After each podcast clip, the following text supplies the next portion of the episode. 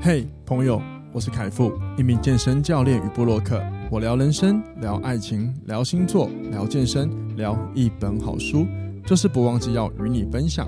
希望透过领导力的概念，能帮助你达到自我成长的目的，让你安心生活每一天。欢迎收听，哇，这就是人生。Hello，欢迎收听，哇，这就是人生。大家好，新年快乐，我是凯富。哎，不对，新年过了。我应该要问大家新年好不好啊？有没有变胖啊？嘿嘿，这是一个很直接性的话题哈。如果如果你真的发现你新年过完到现在有变胖，那不如来开始想一下，你要怎么制定呃制定你的减重计划吧。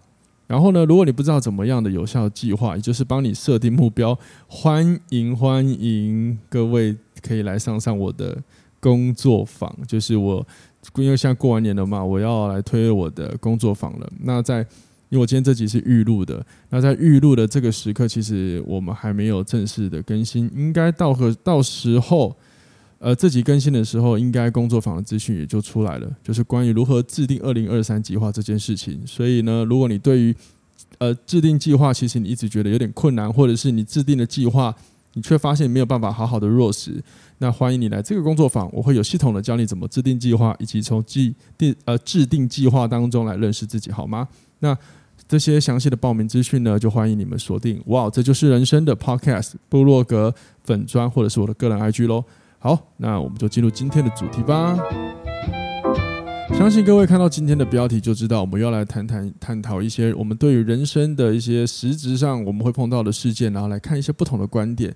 那像这类题的话，这类型的话题呢，总要有一个媒介嘛。那这个媒介就是一定要一定要有一些实质的问题，我们才能够去深刻的去聊，深刻的体会。所以我今天邀请来，呃，最近就是人生问题很多，然后多到一个不行，很多，然后他可能还活在很迷茫年纪状态的 Alice。嗨，大家好！为什么又是这样介绍我？没错，因为你的这个年纪，其实遇到这些问题，我觉得很好，真的很好，一定是很多听众朋友会有的问题。而且，就算他不是你这个年纪，他可能依然会有，因为这是观点的问题。那所幸呢，在我的哇，这就是人生所有来宾里面，我真的很开心能够拥有你，因为我的问题最多，就属你问题稍微。多了一点，你这很贱。可是，可是，我觉得所有的听众朋友，如果你正在听，你只要你只要听到是 Alice 的节目，呃，对不起，Alice 来当节目的时候，我都邀请你们在节目之外来一点给他掌声，因为他真的是很有勇气的把自己的问题端出来跟大家一起分享，一起解决。你要想有多少人都不敢讲。嗯，我怕我等下会讲到哭呢。呃，请你控制你的情绪，控制情绪也是一个成熟大人必须学的事情。成熟是什么？成熟啊，成熟，成熟，成熟，那个字也可以念熟。麻烦你中文造诣好一点好吗？谢谢。爽。不过，不过，不过，我刚刚其实也不是否定你哭了，就是说，我觉得有，如果真的你有情绪，我聊一下，我先把那个插一下话题聊情绪好了。就是我觉得袒露情绪是很好的，袒露情绪是很棒的。但有些时候，我们成熟大人有时候要思考一个事情是：呃，在什么场合，那选择袒露情绪跟选择克制情绪，哪一个选择会更好？这我们成熟大人要学习的。就好比说，假设今天如果呃，假设我假设我们在聊一个话题，一个很重要，而且我们是对别人有帮助的，那有可能我们情绪过多的时候，可能会延宕了分享时刻。对，他也没有不好，他就很真实，很棒，一定很能很共感。可是如果我们可以克制，然后呃，控管一下，然后花更多时间去赶快分享，其实是对他人也有更多的受益啊。对，这个其实就是他没有对跟错，只是关于我们的选择。那既然聊到选择，我们就是今天这个话题也是一个很重要的话题，就是关于我们对友情定义的选择。嗯哼，很多时候啊，我们在成长的时候，其实你们一定都会思考过，到底谁才能算是你人生中的朋友？那最直接就是你一定听过，长大之后朋友会越来越少。对吧？甚至你会发现，好像说说实话，没有好像也没有关系。又或是有个情况，就是很多人开始会思考，到底朋友的定义是什么？就是哪一些才算是我的朋友啊？他没有办法归类。对，所以但是他总是很还是很开开心开开心心的出去社交。可是他回到家之后，总还是觉得会有那么一点的空洞。对，所以这就是问题所在了。就是我们要应该要去思考一下这些感受，我们自己的感受。然后这些感受就可以让我们去思考，我们是不是要重新去了解我们自己，有可能有一些进化，包含思维上的进化。因为年纪的不同跟增长，会让我们会改变我们看事情的方式，对吧？那你怎么定义朋友嘞？那我先讲以前还没出社会对朋友的想法。好，以前还在学校的时候，会觉得说，呃，要记得对方的生日，或者是过节的时候要在一起。然后过节的时候要在一起，对，过节的时候一起庆祝。你是说朋友吧？对不对？对对对，朋友。OK OK。然后记住生日嘛，然后跟在一起会很舒服，可以开呃可以一起玩，然后可以谈心那些就是朋友。对。但是到后来慢慢长大之后，你就会觉得，嗯、呃，我觉得有些人是真的可以谈心的。嗯嗯嗯。对。但有些人好像你不管怎么说，他好像都只是在敷衍你。嗯嗯嗯。然后过节日过生日真的有这么重要吗？哦，长大之后。对。嗯，因为像有些我问过一些朋友，他们没有在过生日的，我就说，哎，你怎么不过生日？但有些人是因为家庭的环境习惯，或者是觉得哦，每天我都过得很开心啊，每天都是我的生日，不用特别为了那一天去庆祝。嗯，那所以理应当的，他自己都不过生日了，怎么可能会记得你的呢？哦，了解。如，果要因为记不记得你的一些日子而呃去定义他是不是你的朋友，好像不太公平。哦，确实，你说对对方对不对？对，对啊，对啊，对啊，就像我生日，我也没说过你对我的祝福啊，开玩笑的，开玩笑，就是有送你，开玩笑的，不要那么容易被激怒。你到现在还没拿出来用，还在那个。哎，我那我那我再讲一个过分的好不好？好，你说，你送我的是什么东西啊？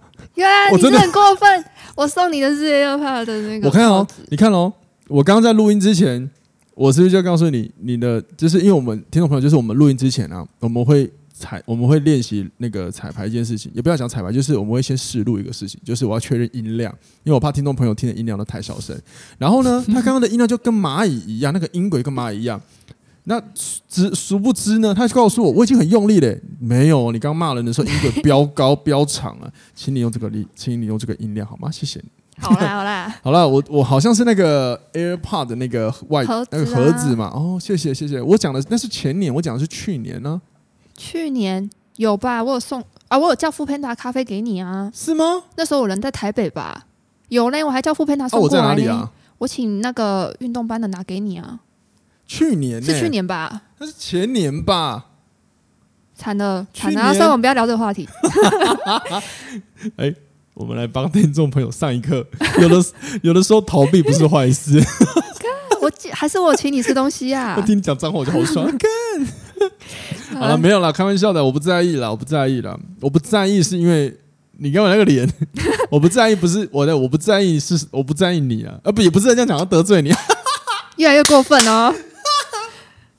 好了，Anyway 没关系，我跟你开玩笑的啊。不过我想要聊一个，你刚刚提到就是过节的时候啊，你是不是会说以前好像都要有朋友，有没有人记住他们？如果记住才是朋友，那当他们、嗯、那假设当你过节的啊，不过生，我们过生日好了。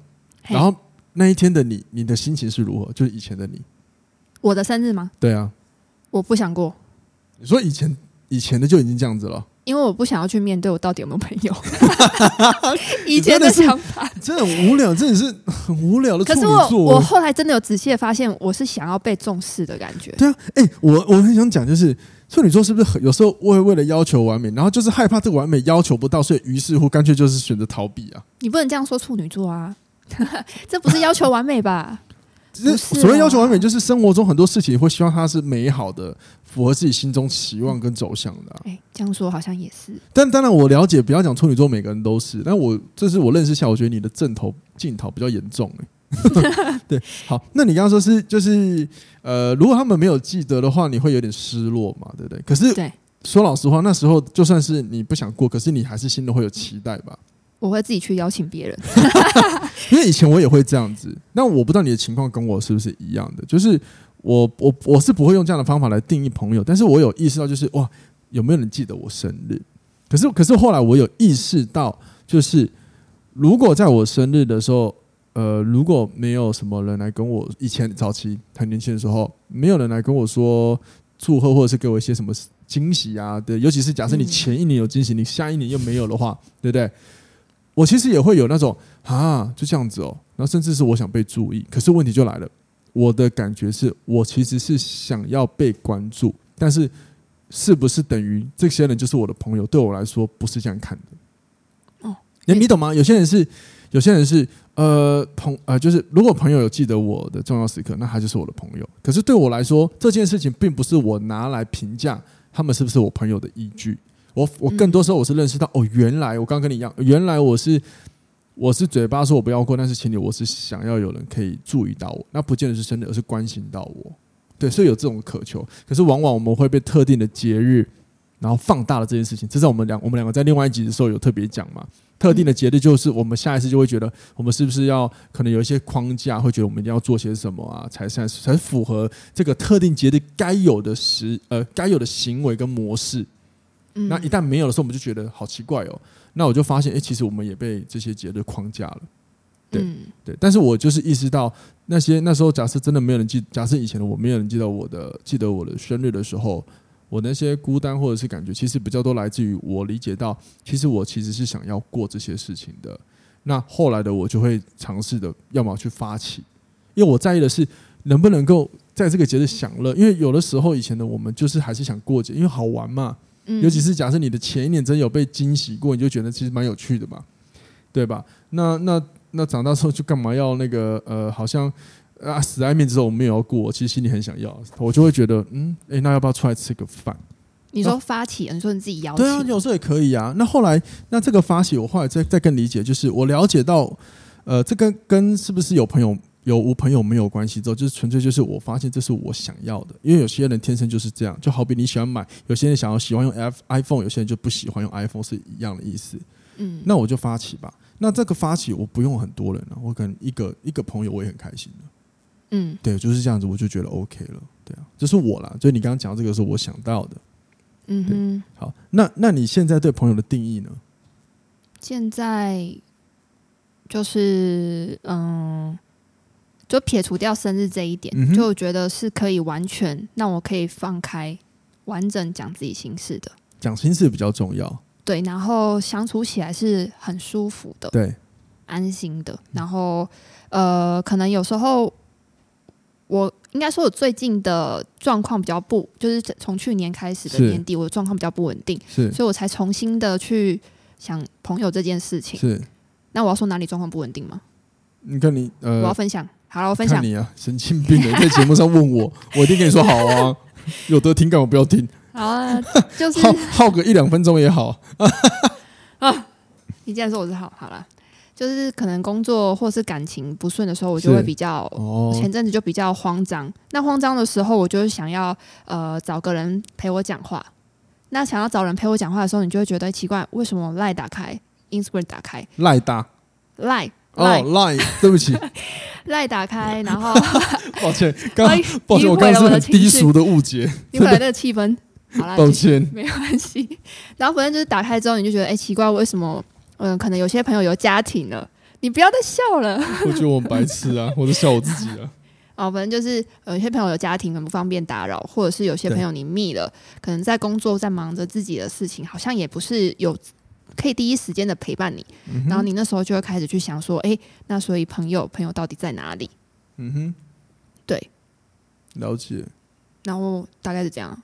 所以，所以现在的你就会觉得，呃，不一定要像以前一样，好像随口随到的那种，就是会马上出现的那种，才是你认为的朋友。反而就是会让你实质上相处起来舒服，是你觉得最重要的。对，现在是这样，现在是这样觉得嗯。嗯哼，因为我们这节聊的是定义嘛，嗯、所以你提的这个其实就很很明确，就是一个定义的问题。那与其讲定义，不如就是说我们怎么看待友情。那我们心中的看法跟想法，一定会反映在我们实质的生活上跟行为上面。对，嗯，所以啊，你看，如果说你可以尝试的去理解你自己的问题之后，然后你对友情的定义，如果你可以重新换一个。而且，而且你是要去思考，真正让你可以感觉到，比如说安心、舒适，而且是肯接受的。或许这就可以，这就是你现在看待友情的新的方式跟定义了。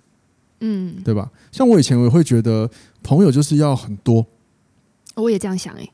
对啊，然后大家在玩在一起，还让人多那种才是。啊，如果那如果人少的，你就会觉得好像你等于没人缘。哎，在学生时代容易有，因为人类是人类是社会性动物跟群体性动物。那我们早在好几万年前刚有人类的时候，我们就是以这个方式在生活的。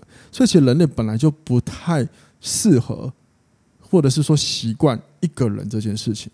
可是很有趣吧？现在的社会近几年来一直在推行你要一个人独处自处，对不对？从演化论来说，它其实是反演化论的行为的，因为人类就不是这样子生存的。所以很多人一个人的时候，他会觉得很孤单，而且他会觉得很害怕。嗯，对，很然后这些孤单跟害怕对大脑来说就是一个感觉，叫做威胁、不安全，所以他会想要让你尽量去逃离很多相关类型的事情。对，但是你会发现越来越不快乐，很有趣哈，很有趣哈。可是，可是那为什么人会变成这样子？我觉得今天这节可以简单聊一下，就是随着环境的改变啊，尤其是第一个最重要的改变，就是我我我我我自己的分享了，工业革命改变了很多事情。好像我现在讲历史哈，就是只要简单来说，工业革命是不是让人类开始有很多在工作上变得更方便、更便利？可是也因为这个便利，是不是开始让人类更聪明？这日后到现在，是不是有更多便利性出来？工作上的便利性，那人类现在演化的便利性，是不是已经演化到很多时候不需要人就可以做事了？嗯，对。那疫情期间，我们是都关在家里，甚至你只要电脑就可以做事了。对啊。所以其实人某一方面正在远离群体这件事情。嗯，对。所以你会觉得很容易觉得没有朋友。嗯。好，很容易没有朋友。对，因为很多时候你朋友碰不到啊，所以你也不知道到底对朋友的定义来说，呃，哪一个才能算是你真心的知己？因为有时候真的是过水。我说实话，有些朋友真的就过水啊，所以你并没有像那种早期长时间要群体混在一起那种那种黏着感。至少最黏着的情况就是在学校的时候嘛，每一天你都要见面。那当然，你跟你好朋友都会吵架，可是那时候你就会感觉到我是有朋友的。又出社会就不是，而且像你讲的，如果你的有些朋友环境因素改变，比如说结婚，嗯，对，你黏着感那个就一定会变淡一点嘛。所以维系友情也蛮重要的。维系维系友情，哦，对。可是很多人被动啊，有些人是很被动的。我不是哎、欸，我觉得我之前很主动哎、欸。哦吼，哦吼。可是主动到现在好累哦。为什么？因为你要约什么都你约啊，然后可能就你号召啊，啊，如果你一停下来，那个群体就好像就像赖的那个群主就是没在没在用了样。那那对不起，那有没有可能，如果你会觉得累，那你要观察是就是这个累的原因来自哪里啊？他们太被动了啊。可是可是有没有可能你的朋友本身就很被动？所以回到回到定义的部分，有没有可能你认为？这我不是我不是你，我说我说有没有可能？当我们如果试着去思考，所谓的朋友就是应该要互相主动发起些什么才叫朋友。可是当你的朋友圈里面有人没有这么做的时候，我们就会认为他可能不是我真正的朋友。但是有没有可能他们的个性本来就是如此？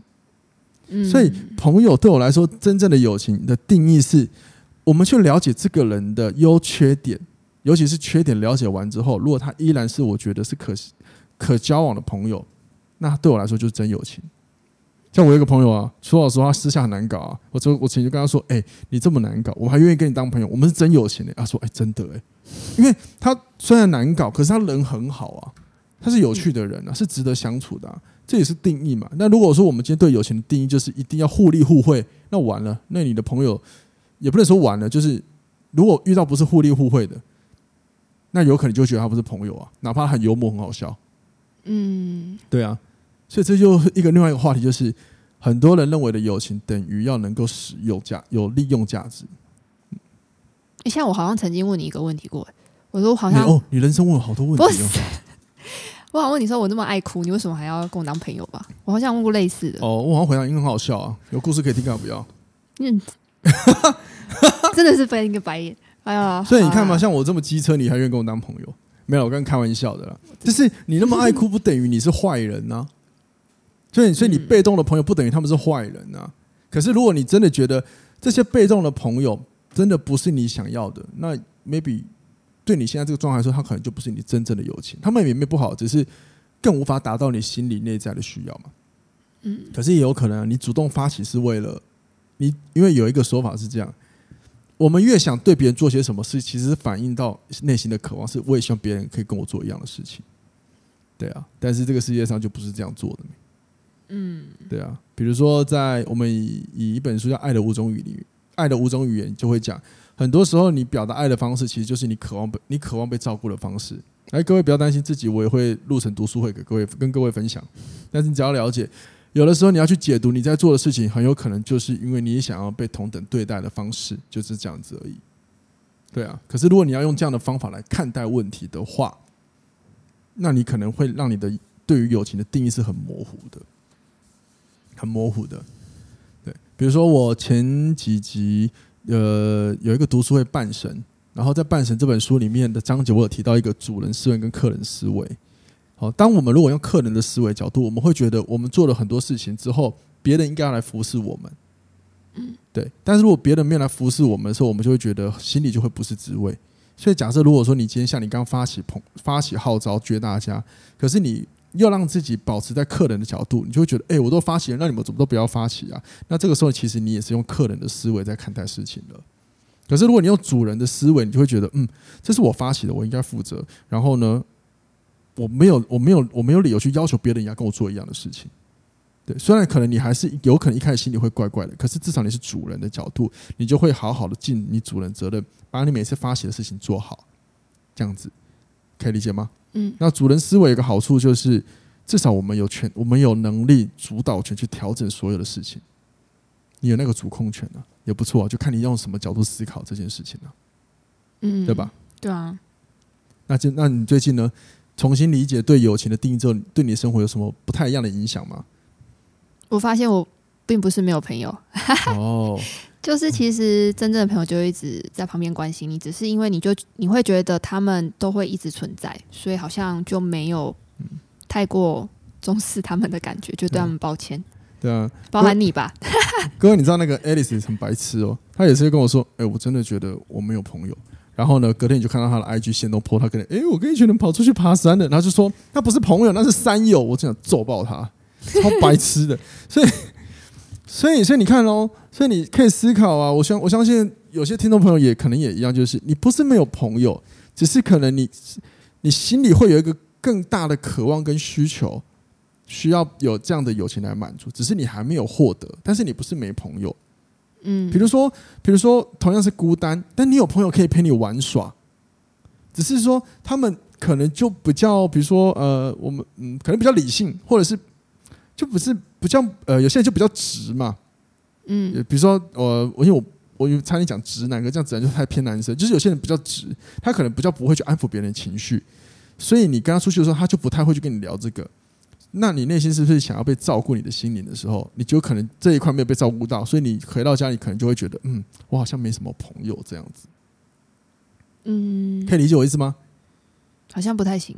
好，这 好，谢谢你。再说一次，就是有的时候我们可能会觉得没有朋友，那是因为我们心里可能有某一块想要被照顾的点，或者是我们很在乎的点。这一点符可以可以可以有某可以跟我们相符的这一个特点的朋友，目前还没有出现而已。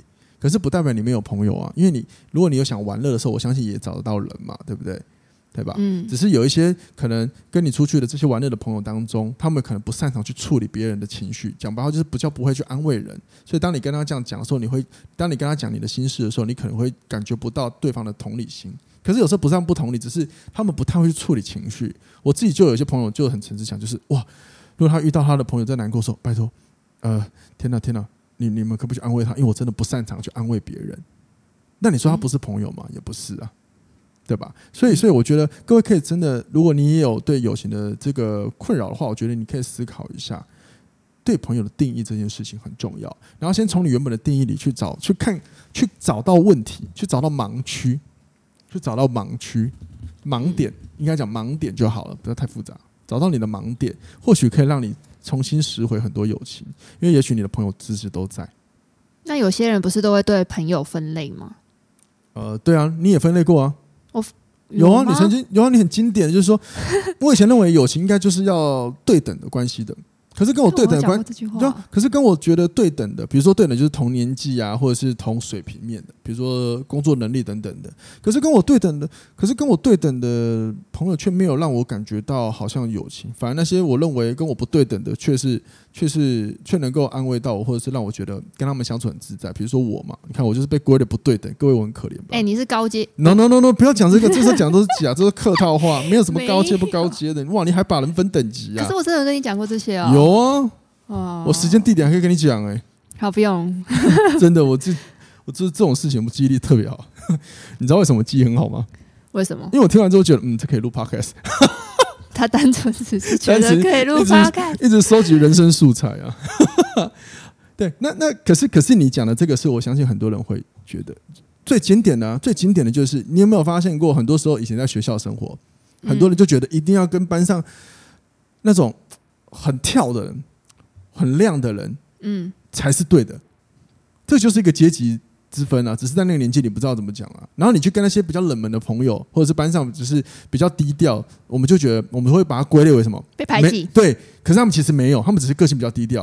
然后我们就觉得，呃呃，跟他们混在一起不行，就好像我显得格调不高啊，没人缘。其实你就是在这分对等了、啊，我们都有过这样子啊，嗯、我们都有过这样子，我们一定都有，谁会没有？对不对？也有人以前就是呃会想要跟我们，比如说像后来我比较有自信，说很多人会想要觉得跟我们有自信的人混在一起。他会才会觉得，哎，好像比较受瞩目嘛，嗯，这之类的都有可能会嘛，对啊，所以，但是我觉得不要分了，因为分这样子的话，我觉得会让我们缺少了去关注到更多人的优缺点这件事情。那你一定要跟每个人，就是，呃，应该也不要说每个人，就是当我们跟人有所接触，我们才可以去理解，哎，他是不是可以被我归纳为是真的友情的朋友？那就就以我自己来说，说老实话，我到现在这个状态，我的朋友。不算多，也不算少。我的不算多的意思是，就是我觉得，嗯，可以相处真心的，呃，或者是我应该说会我想要主动约来的约出来的，真的比较少。那你说不少话也是，因为还是有很多人跟我聊得来，只是回到私下生活，我不见得他是我会想要主动电话再约出来的。那有些我会约出来的，诶，有时候四散各地啊。可是你久久联络一次，你感情还是很好啊。像我一个很好的朋友，我们一年见一次面而已。嗯嗯，就跨年见一次。然后我还有另外一个很好的朋友，我们一年就传一次讯息而已。啊，也没见面？没有啊，我们因为我们以前学生时代真的很好，后来出社会就各忙各的。可是这个朋友，男生哦，我们至今为止，我们从学生时代到现在，你看都已经十几年了。每一年生日我都会收到他的简讯，而且各位现在已经是 LINE 的年代了，对不对？他还是用一封三块钱的简讯寄给我，然后我也一样这样回他，我永远都会收到，对我都会收到啊，这也是很棒的友情啊。但但但是在今年我跟他要赖了，不想付钱，不会啦，这三块钱有什么不想付？一年才三块，我只是觉得，因为我我那时候我领悟到就是就是，如果他是我生命中很重要的朋友，那为何我们不要再呃多更进一步联系？因为没有很远，我们其实是可以有很多方法可以联系关心他的。是我是我今年觉得，嗯，这因为这个传讯息的过程，其实我是觉得男生跟男生之间浪漫，我是觉得很棒、很感，我们每收到都很开心的。那我想再更关心这个人了，那我有什么方法再可以就是慢慢哎，从找回以前我们友情的感觉啊？然后我就跟他要赖啊，然后说有机会我就去他家坐坐，反正也没很远啊，那也不错啊。是我也主动发起了，嗯，对啊。所以所以当我心里觉得我想要找这个人的时候，无论是谁主动谁被动都不重要。那如果说有时候你们会卡在，那一定要我主动发起嘛？也有可能跟面子有关啊，又或者是说不定你可以思考一下，是不是你做的每一件事情都太过利益导向了？人不做没不利，人不做没有利益的事嘛。但是有时候过度利益导向也会遮蔽了你当初做一件事情的初心。好比说以友情来说，就是我跟这个人认识的初衷是什么？没有那么利益啊，对吧？嗯。然后我以前写过一篇文章，就是呃叫做在这个分不清真假的时代找到真实人。当时我写这篇的时候，我记得在我很早以前呢，可能二零二一哦。可是那时候我写这篇还真的是。我想，我那时候用字还没有很好，然后，呃，写的东西，我想表达东西太深了，可是用的文字又太难了，所以我觉得这个太难，太难读懂了。你要说吗？你现在要说说看。我我讲简单讲，就是我在那个，我在这个文章里，我自己觉得没有写的很好，就是有点写的 抽离吧，我怕很多人看不懂。对，就是我写了两个标题，就第一个就是到底该跟谁建立连接。也就是说，这个时代啊，很多时候我们都觉得我们有跟人有连接，可是，在现在这个非常资讯非常流通的时候，我们却没有去思考过哪一些人不要去连接。嗯，对我讲的连接，就是你花很多时间在注意的事情上。最经典的就是社群媒体，就是很多时候我们花太多时间在连接上面的人。嗯，我们会因为这个人按赞或者是留言而开心，我们也会因为怎么今天发了这个文没有人按的时候，没有互动的时候而不开心，或者是受心情受影响。那这个时候我们就要思考，如果给我们回馈的人，哇，他真的是我们生命中很重要的友情对象吗？要需要去连接的人吗？这是我们第一个要思考的。那第二个就是我在探讨的是，那。真实到底是什么？在这个时代的真实到底是什么？也就是我们到底要去怎么样去分辨谁才是我们应该花时间去连接、去建立关系，甚至培养关系的对象？嗯，这才是我们要思考的。所以我就，所以我就在文章写了，就是一个呃，我们每一天应该要看的东西，应该是我们实际看得到、听得到，甚至是摸得到的对象。那看得到的，就是我们很常可以是见到的人。对还有听得到，就是我们可以常常跟他有交流的人；那摸得到，就是有一些友好的肢体接触的人，也就是真的可以出现在你眼前的。对啊，所以各位可以细数一下，目前你真的觉得很重要的朋友，他们有没有常常出现在你的身边？那如果没有的话，你能不能听到他说话？比如说，很长偶尔会来跟你来个电话，而且这个电话可能没有什么意义，就是讲干话的。Maybe 他就想跟你聊聊天啊，不是每个电话都那么有利益导向啊，嗯，对吧？对啊，就是这样啊，很有趣吧？这时候就是我那时候想表达的。然而，那然而，很多时候，当我们如果在比如说社群上建立一些友情的话，你会发现，他们虽然看得到、听得到，可是有的时候他们可能是摸不到的，而且他们就是一刹那间，就是可能就是按个赞就就没了，你也不会再去私讯他的。嗯，对啊，所以那那如果说我们要靠这一些回馈来作为我们的我们的，比如说。人员的话，有可能你很容易陷入孤单，因为只要把手机关掉，你坐在你家的房间或客厅，你就环顾你的四周，你就发现其实你依然是孤单的，因为根本没有人在你旁边。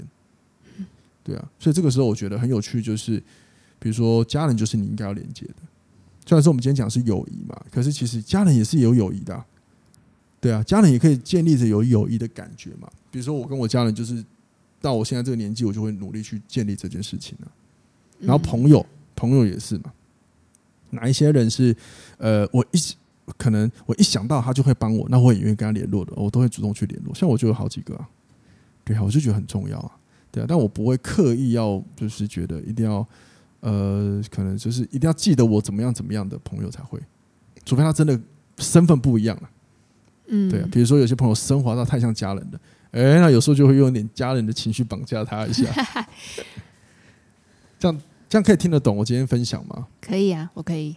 好，那那我也希望听众朋友可以听得懂，所以呃，可以听得懂我们今天想要分享的。所以我想要简单来说呢，就是今天这个结论，我们请 Alice 帮我们总结。那我总结，厉害吧？刚刚你突然 cue 我，我跟你们要自己讲，我想想，哎，刚刚丢给你好了。哎，欢迎各位听众朋友有兴趣来录一下 Podcast，你就可以了解到什么叫做临场反应的训练。真的，我会给你超多了。哦，这样子我要怎么？好，总结对朋友的定义，嗯，就是自己认为舒服的关系就是朋友。好，谢谢 Alice。然后各位在听这一集的时候啊，我想要额外再赠送一个，就是表达这件事情的一个一个小东西给各位，就是永远不要怀疑自己啊，对不起，永远不要相信自己做不到。因为像 Alice 刚刚就示范，好像就丢给我，我讲什么好了，结果他还是讲完了，就代表其实是有东西可以讲的。我们只是会。会对突然来的事情就会自我怀疑一下，对啊，嗯，因为突然丢给你这件事情对你来说是威胁，所以我们就会先逃避了。啊，可是我刚刚觉得我还讲的还好像还不错。对，因为你因为你丢完之后你会回忆意识过来，就是 你的大脑前额叶很强，会告诉你，嗯，其实我可以试讲看看的，这就是人生不同的选择了。所以我做了，你做了，恭喜你.掌声鼓励。好了，呃，好了，希望各位不要觉得自己好像在说教，那绝绝对不是，真的就是分享。然后刚刚 Alice 就是总结的时候，她的那个模式，各位也可以了解。因为我们有时候真的在生活表达当中，我们当我们接到一个任务的时候，我们都会立马先自我怀疑。可是有时候再停一下，你会发现其实你是做得到的，好吗？那也希望今天这集的真友谊啊，我们其实要要分享的重点，其实就是第一个，你要重新思考一下你对友情的定义。先借由你对你认为友情的定义来看待你现在的可能对友情的问题。那定义的话没有标准答案，好吗？第二个就是看得到、听得到，甚至摸得到，都是我们要去建立的朋友。对，那朋友到底多跟少呢？我觉得取啊、呃、因人而异。但是你先找到你内心很需要被满足的部分，很重要，因为这样子你才可以去区辨哪些朋友是可以满足你这个内在需求，哪一些是诶是很适合一起游玩的，真的，这个都都都可以激起不同的火花。对，但是如果说你不去关注这一件事情，我们很容易就会直接认为那些没有办法满足我某些特点的就不是朋友，那这样太太不公平了。最后友情，最后最后不是友情，说错，最后人人都是平等的。这这是这辈子，你只要把任何的阶级拿掉的话，我们都是一样的，好吗？好，希望你们喜欢今天这一集的节目。然后呢，如果你觉得我们今天这这集的内容不错，欢迎各位用留言的方式给我们一点鼓励。那我们就下一次听喽，拜拜，拜拜。